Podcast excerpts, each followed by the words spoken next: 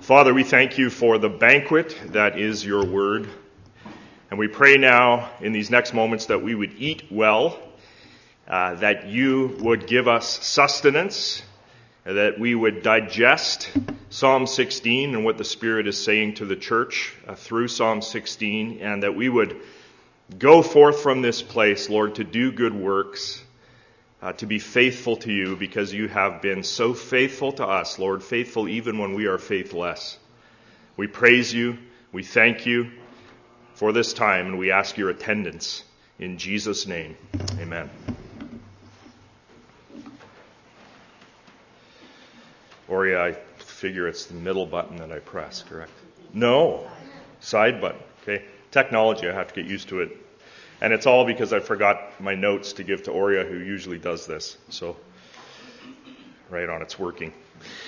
So you'll notice in your Bible, we're just going to jump right in here. You'll notice in your Bible that there is a heading over Psalm sixteen. Are you at Psalm sixteen? I hope that you have a Bible open to Psalm sixteen. And there you'll notice a heading which reads, a Miktam of David. Simply put, we don't know what that word Miktam means. Uh, there have been several suggestions offered as to its meaning, but in the end, uh, the meaning of the word escapes us. In any case, however, if you read through Psalm sixteen, and it was read for us a little earlier, what can be determined is, is that this is a psalm that expresses confidence in God and confidence in God's goodness and in his protective hand. That's really what Psalm sixteen is all about. Confidence in God, confidence in his goodness and protection. Now, where many psalms give us specific details about specific dangers that David encountered as he wrote the psalms, with kind of red lights flashing and sirens blaring, Psalm sixteen is more of a yellow light psalm. In other words, we don't get a description here of any specific danger that David was facing. In fact, it's really only the initial verse of the psalm where David prays for preservation and prays for protection. If David was facing some specific trial or affliction that he needed protection from, we don't know what it was.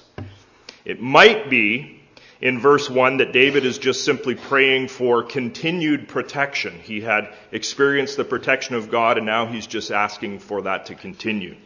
David says in verse one, "Preserve me, O God," and I'm reading from the English Standard Version this morning. "Preserve me, O God, for in you I take refuge," or we could also render it, "Keep me, protect me, O God, for in you I find shelter. I find protection."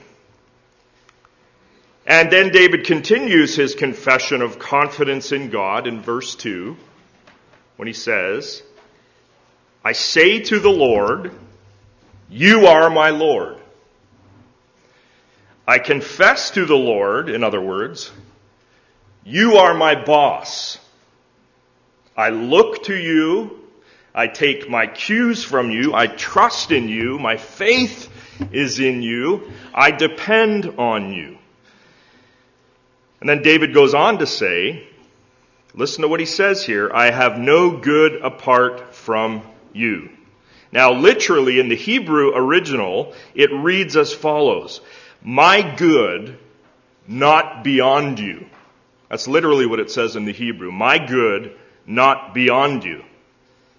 The confession of David to his God here seems to be quite similar to what we have in Psalm seventy-three, verse twenty-five, "Whom have I in heaven but you?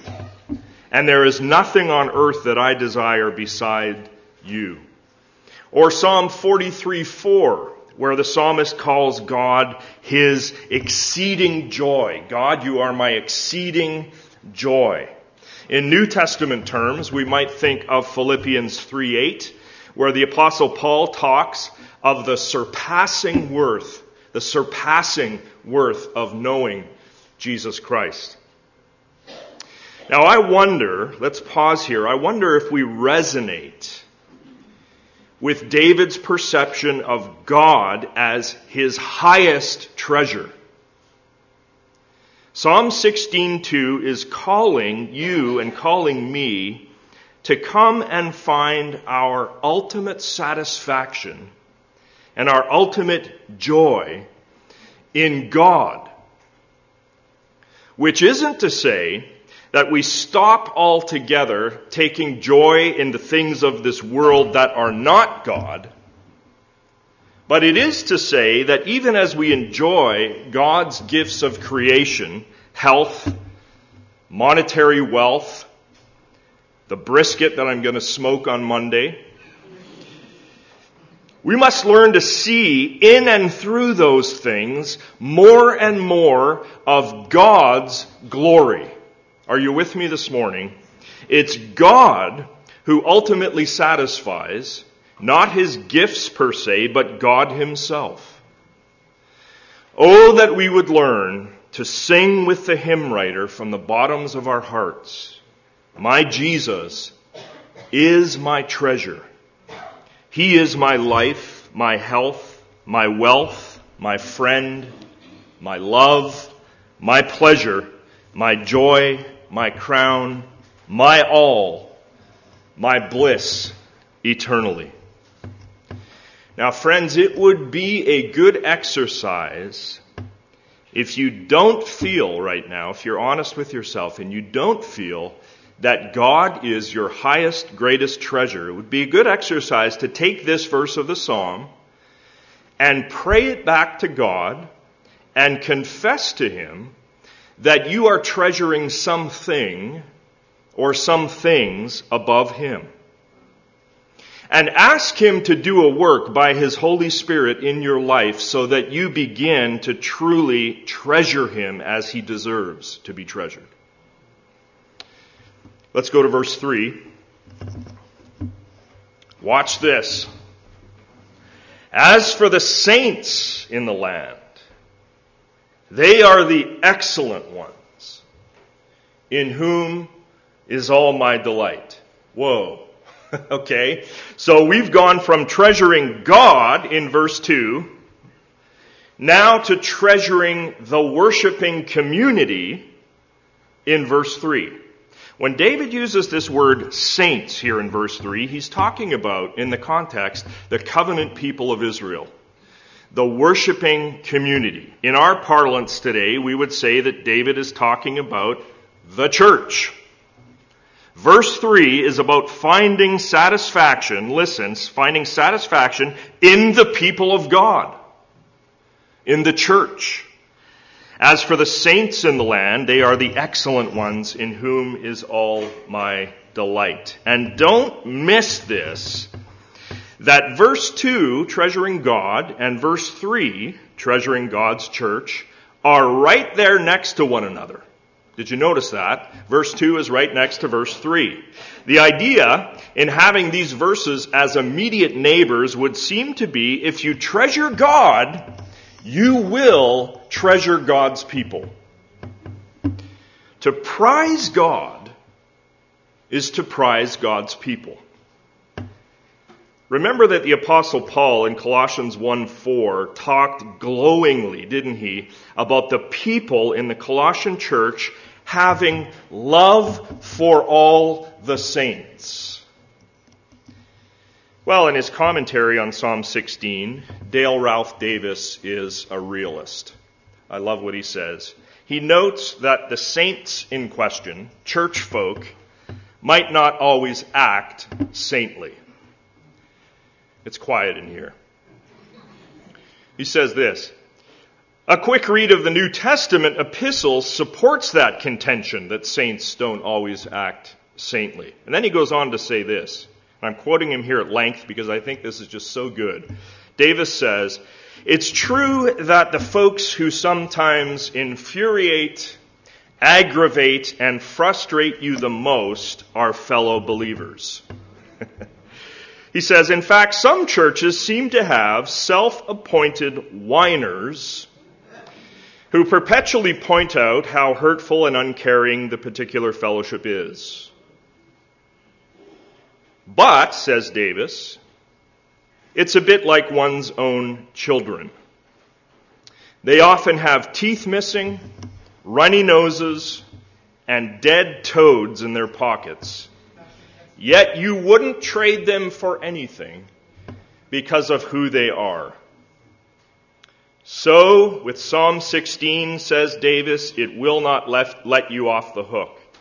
If Yahweh is your Lord, you will prize his people. Otherwise, there's something wrong. I like that. And so I take Psalm sixteen three as a spirit-given call, a spirit-given invitation to us to be long-suffering with one another. Amen. To be patient with one another. I take it as an encouragement for us to be seeking God and asking him to work in us fresh love for one another, so that we can say and we can mean with David, as for the local church, they are the excellent ones, in whom is all my delight. Okay, so if verse three has David cozying himself up with a great deal of affection to the community of God, verse four now has David distancing himself, notice, he's distancing himself in verse four from the unbelieving communities. It's very interesting. Distancing himself from those who do not take Yahweh as their God. Notice what he says. He says, the sorrows of those who run after another God shall multiply. Their drink offerings of blood I will not pour out, or take their names on my lips. Now, friends, we come to a verse here that probably is not going to rate high as a choice to be quoted in literature that would promote religious pluralism. It's not going to rate high, because David talks here about those who would run after a God other than the God of the Bible as those who will have multiplied sorrows.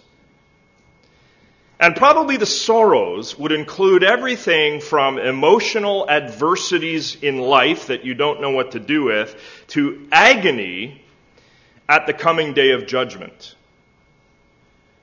The sorrows of those who run after another God shall multiply, and for my part, says David, I will not pour out their drink offerings of blood, or take the names of these false gods on my lips.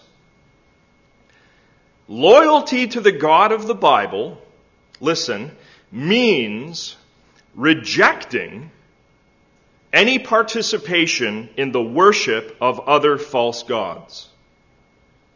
Terribly unpopular thing to say in our culture, but it's true. In David's day, pouring out drink offerings of blood meant that you were signifying allegiance to a deity, and also possibly asking that deity for deliverance as you poured out that blood. David would not do that. And then to take the names of these gods on your lips, in many cases, meant that you were coming close to a confession of allegiance to these gods. For example, to say the name Baal was to say a name that meant Lord. And to say the name of the god Molech, as another example, was to say a word that meant king. David would not even say those names, because the only Lord and King and sovereign for David was Yahweh, the God of Israel. I'll say it again, even though it is tremendously unpopular to say in our day, loyalty to the God of the Bible means rejecting any participation in the worship of other false gods.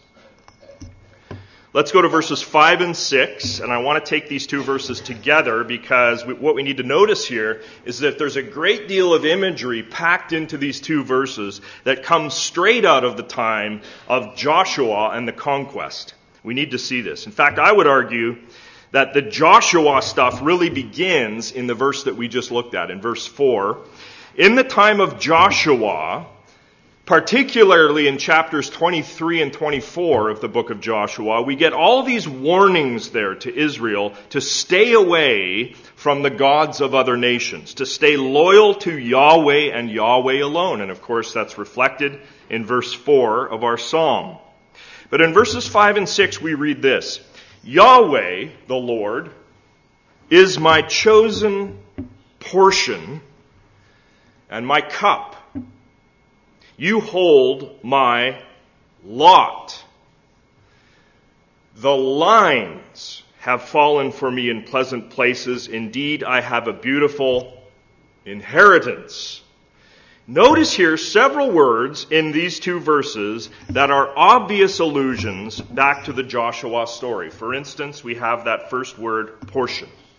The Lord is my chosen portion. The word portion was used in the book of Joshua to talk about portions of land or portioning out land in places like Joshua fourteen four and fourteen five, fifteen thirteen, et cetera. Portion. And then here in Psalm sixteen five, we also have the word lot, or as it's sometimes translated, allotment.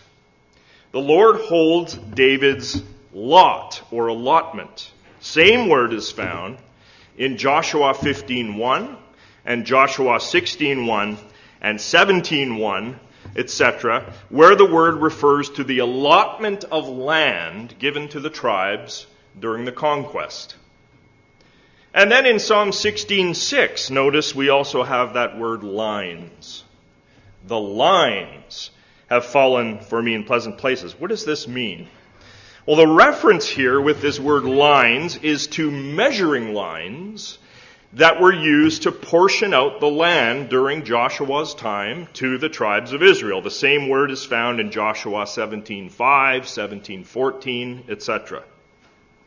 Last, in Psalm sixteen six, notice that word, inheritance. Indeed, I have a beautiful inheritance. Well, the land divided to each family in each tribe during the conquest was that family's inheritance. Same word for inheritance that we find in Joshua eleven twenty-three, thirteen thirty-three, et cetera.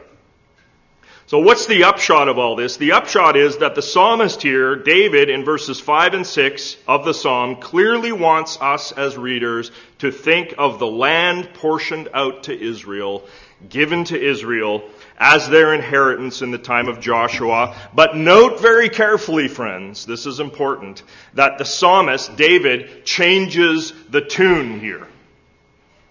He changes the reference point of what the allotment, lines, and inheritance is. David's portion here is not a piece of land, as it was in the time of Joshua. Now David's portion, notice very carefully, is the Lord himself. Amen? His portion is the Lord. The Lord is my portion and my cup. The lines have fallen for me in pleasant places. Indeed, I have a beautiful inheritance. We need to understand here, and I hope we resonate in the depths of our bones, that David has no good beyond God. David's very life is wrapped up in God. God is not a hobby for David. David takes Yahweh as his portion, as his food and drink and sustenance, as the one who refreshes and satisfies and gives everything necessary for life. David is like the Levites who were given no portion of the land during the time of the conquest. The Levites, rather, were to take God himself as their portion. To Aaron, the Levite, God had said in Numbers eighteen twenty, "You shall have no inheritance in their land, neither shall you have any portion among them. I am your portion and your inheritance among the people of Israel." And Deuteronomy ten nine says this, "Levi has no portion or inheritance with his brothers. The Lord is his inheritance, as the Lord your God said to him." David in Psalm sixteen five and six sounds like a Levitical priest who took God as his portion. And if David was on the run from Saul when he wrote Psalm sixteen, we're not sure, but if he was on the run, lacking any permanent land, in which to settle down at that time in his life, this would make even more sense here. The Lord was his portion, even if he lacked a place to lay his head in the land. Note also in verse five how David calls God his cup. Do we pray this way? Lord, you are my cup. The Lord is my chosen portion and my cup. What does this mean? I'm helped here a great deal by the commentator Alan Ross, who says this: in the Bible, the cup was a symbol of one's destiny. It represented one's portion in life, what one was given to drink, as it were. It's like we say, well, this is the hand I've been dealt, right? That's the cup. It's one's destiny, what you're given to drink in life. He says, for the wicked, it refers to judgment, a cup of staggering, a cup of fire and brimstone. But for the righteous, the cup is a cup of blessing. Ross says Psalm sixteen is declaring that the believer's lot in life is good. It is the Lord. Let's go on to verse seven. Now notice here, David now breaks out into some explicit worship. He should have been there with us last night. He says this: I bless the Lord, who gives me counsel. Amen. In the night also my heart instructs me. Now the counsel given by Yahweh here that David is praising God for is counsel that we find in the written word of God in the Bible. In fact, in Psalm one nineteen twenty-four, the written testimonies of God are called counselors, interestingly enough. You and I have divine counsel in our Bibles. Did you know that? Last week in Psalm one, we were beckoned there in Psalm one to turn away from the counsel of the wicked. Now here in Psalm sixteen, David is praising God and blessing God for the counsel he finds in the written word of God. Again, he says, I bless the Lord, who gives me counsel. In the night also my heart instructs me. Now there seems to be a connection, notice this with me, a connection between the first half of the verse that talks about God giving counsel and the second half of the verse where David talks about his heart instructing him in the night. Dale Ralph Davis again says that verse seven does indeed depict for us a sort of process. He says this: Yahweh gives counsel through his word, and the believer takes that word and ponders it and chews on it, even or especially during the night, and finds that it becomes instruction and warning for him or her. I don't know about you, but increasingly, I want to be the person described in verse seven. How often have I fallen asleep not having God's word on my mind? I want to change that, and I hope you're a person who wants to come with me on that journey. May God do a fresh work among us to make us a people of his word who fall asleep chewing on the word, pondering his counsel, instead of falling asleep, like I often do, worried about the cares of the following day. Verse eight. I have set the Lord always before me. Wow. And because he is at my right hand, I shall not be shaken. Now really, verse eight might be taken as a sort of banner that flies over the entire psalm. You can argue that verse eight really summarizes uh, what Psalm sixteen is, is talking about. I have set the Lord always before me. Because he is at my right hand, I shall not be shaken. To set God always before you is constantly to look to God, to think of God in your everyday. Think about his purposes, seek his power and his assistance, ask the encouragement of God during your day. To be ever mindful of the Lord, says Alan Ross, giving priority to Him in all our thoughts and actions. So this is no call to a sort of tepid, lukewarm, milquetoast Christianity. I have set the Lord always before me. How many distractions do we have in our culture? You know that. I have set the Lord always before me. What we see here is, is, that, is that God and a sense of God permeated David's life.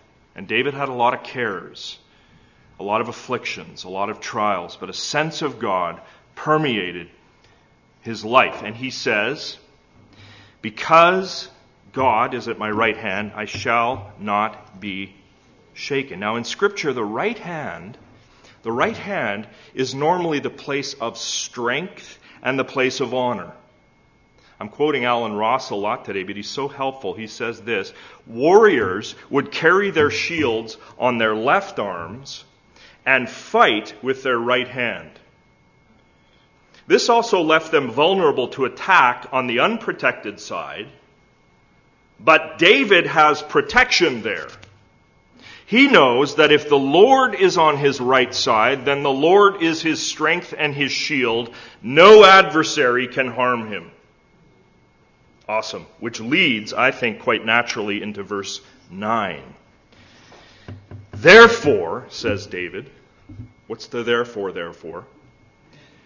Therefore, with God at my right hand, he's just said that, my heart is glad. This is what happens when God is at your right hand. And my whole being rejoices. My flesh also dwells secure. Yes, with Almighty God protecting and defending us, our whole self, our whole being, our whole flesh will be glad and will rest secure and will rejoice. It's the promise here. Verse ten. Now notice in the psalm so far, hope you've been tracking, David has been singing God's praises. Why? Because God is his refuge and his protector and his good and his portion and his compass in life. But what about in his death? What about in our own deaths? Now, we don't like to talk about our dying very much in our day, do we? Notice David's almost strange confidence here about his dying in God. David says to God in verse ten, "You will not abandon my soul to Sheol, or let your Holy One see corruption." Now, there are several things about verse ten that need to be said. First of all, just bear in mind that David wrote verse ten hundreds of years before Jesus walked the earth. That is, unlike us who have the New Testament and the rest of the Old Testament, David in his day could not have had a thoroughgoing complete theology of resurrection and afterlife all worked out. Could not have had that. But even still, David expresses confidence here, doesn't he? Confidence that God would not simply abandon him when David lay down in the place of the dead. You will not abandon my soul to Sheol. Sheol was the place of the dead. Sheol was the place where human activity ceased, where human speaking and laughing and working and praising God did not take place, the place of the dead.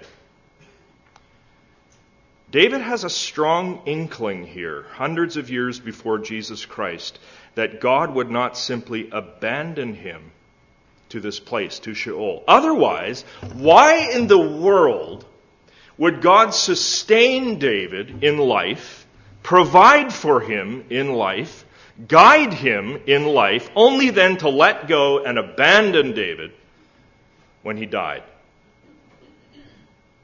You will not Abandon my soul to Sheol, or let your Holy One see corruption. That word corruption at the end of verse ten refers to the decay that the human body experiences when it's laid in the grave. Isn't the Bible honest about what happens to us when we die?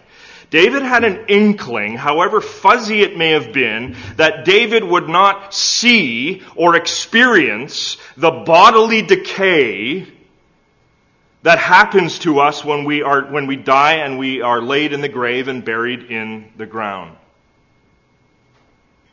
You, O God, will not let your Holy One see corruption. Now, we rightly ask here, how could David say such a thing and believe such a thing?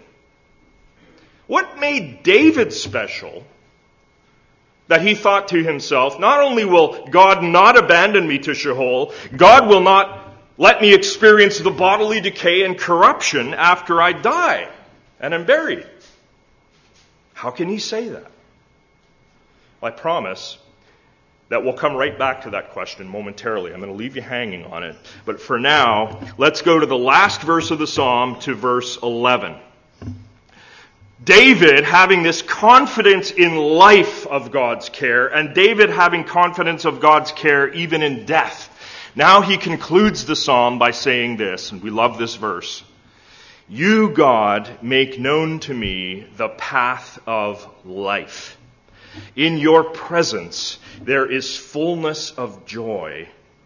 At your right hand, notice we've gone from David's right hand now to God's right hand in the psalm. At your right hand are pleasures forevermore.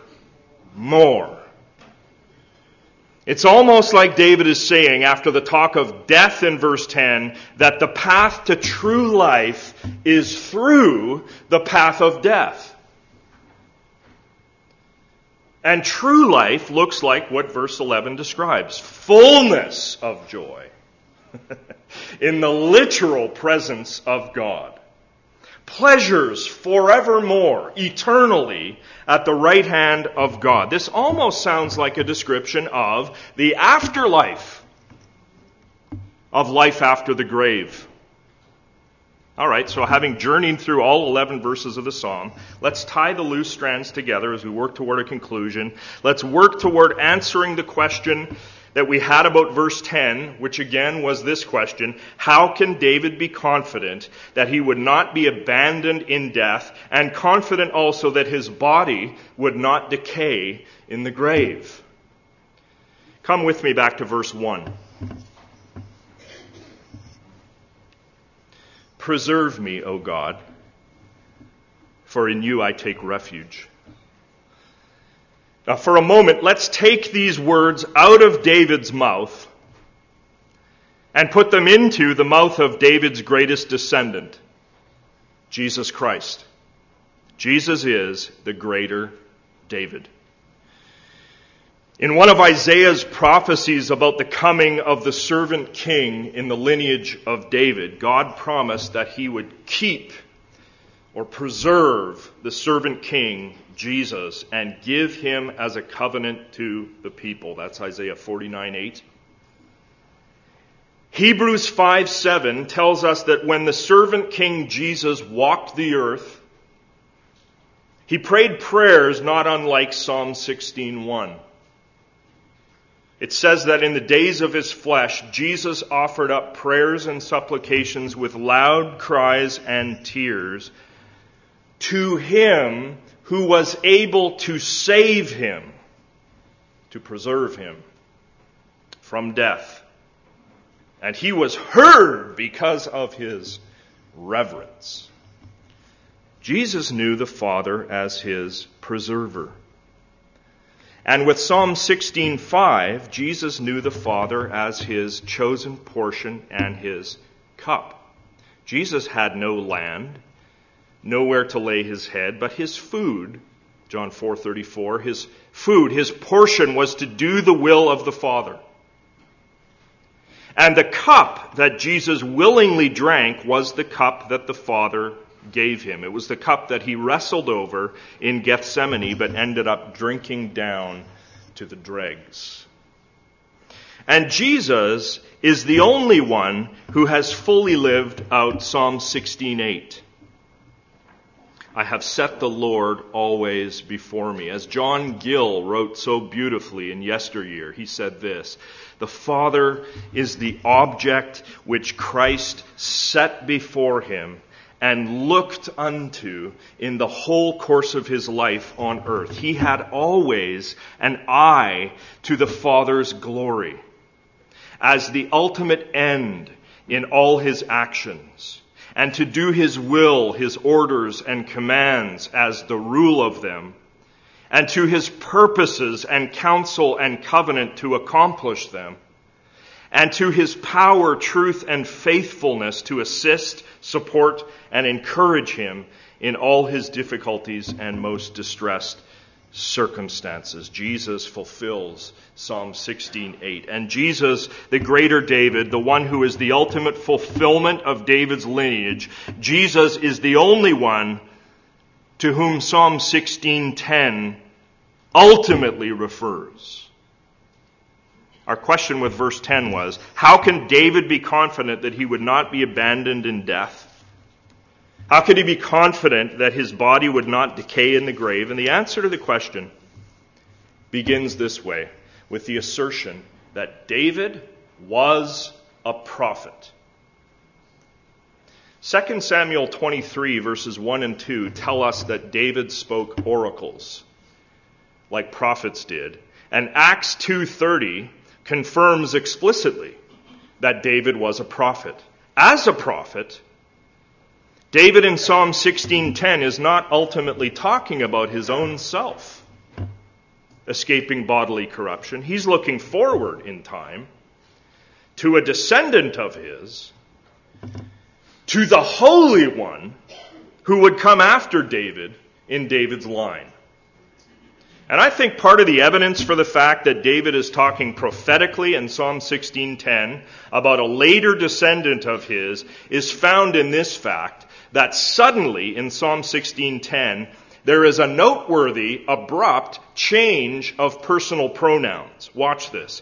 All through Psalm sixteen we have David using the word my. My portion, verse five. My cup, verse five. My lot, verse five. My heart, verse seven. My right hand, verse eight. My heart, verse nine. My whole being and my flesh, verse nine. My soul, verse ten. And then suddenly, in the latter half of verse ten, we get not my, but your Holy One. It's almost as, as if David has been talking throughout the psalm about himself and the benefits that God gave him. Suddenly, midway through verse ten, there's this perfect, purposeful change to your Holy One. Could it be, friends, that David consciously changes the pronoun now because he's not talking about himself, but prophetically he's talking about another one in his lineage who would come later, who would be called Holy One? Your Holy One, God's Holy One who was to come, the greater Son of David, the Messiah Jesus, whose body would not see corruption or decay. It's Jesus whose physical body does not see corruption because the body of Jesus is raised from the dead on the third day to life everlasting. And of course, all of this is made crystal clear in the book of Acts, in the sermons of both Peter and Paul. If you doubt what I've said, let's just go to Peter and Paul here. Acts two, verses twenty-nine through thirty-one. Peter says, and here he's talking about Psalm sixteen, he says as he preaches, oh, the patriarch David? Yeah, he died and was buried, and his tomb is with us to this day. Yes, Peter's saying, we're now hundreds of years after David died and was buried. And if you want to, you can go and visit the tomb where David's body decayed physically and it's resting there. In other words, says Peter in Acts two twenty-nine, Psalm sixteen ten, that little bit about David's body not seeing decay, that can't be about David, because David is here in the land and is buried and has been buried for hundreds of years. To be sure, David's body broke down and decayed after burial.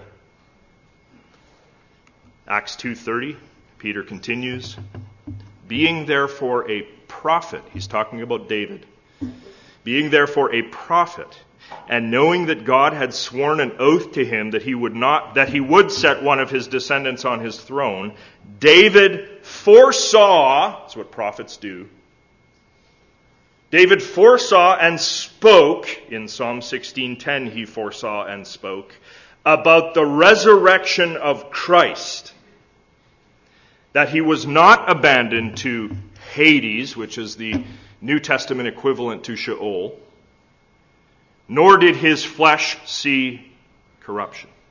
There it is.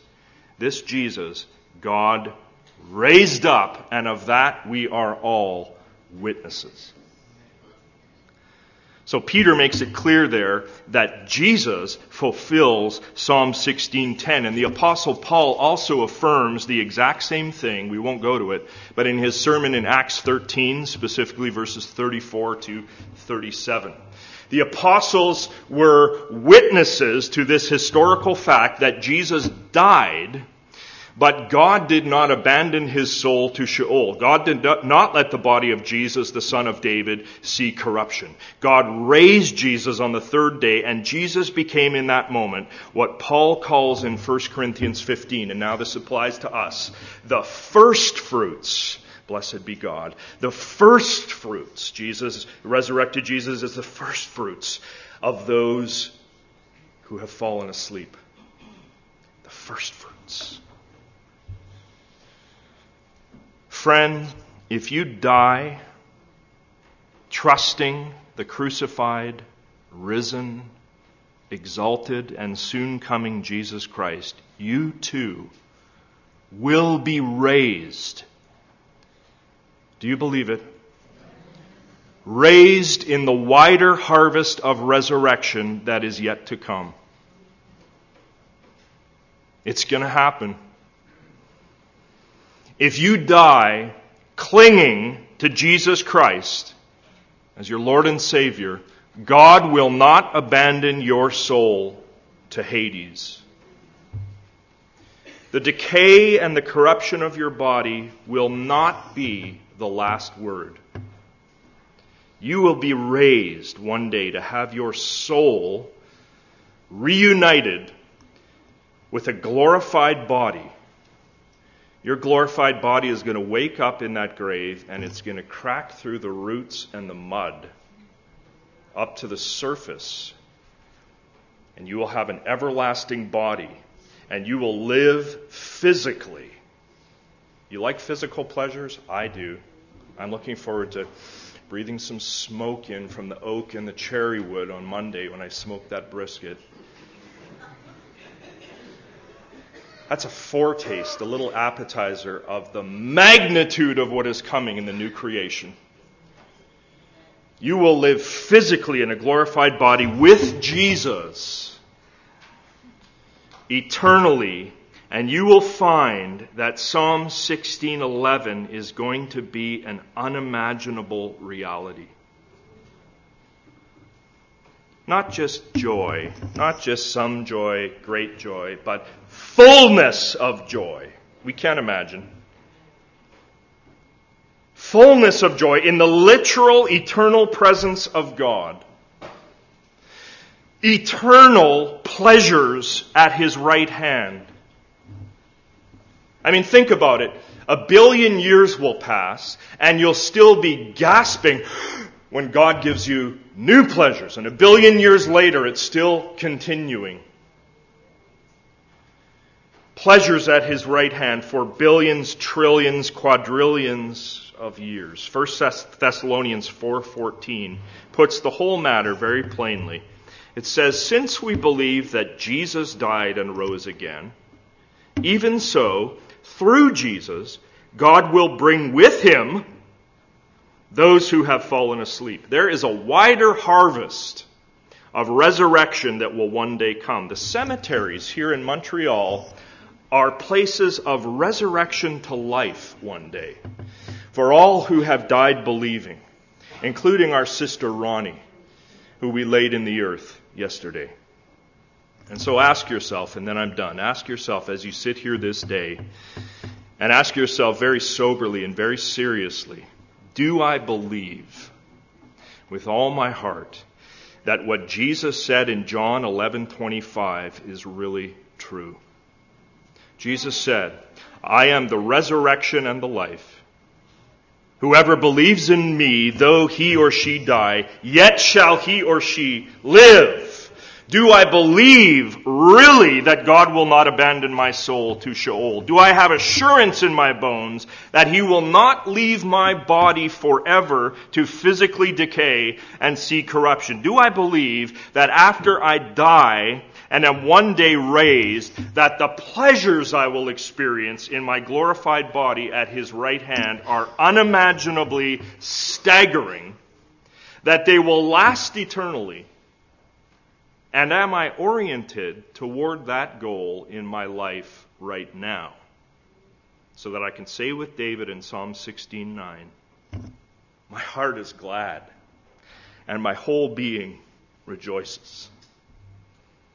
My flesh also dwells secure because of God.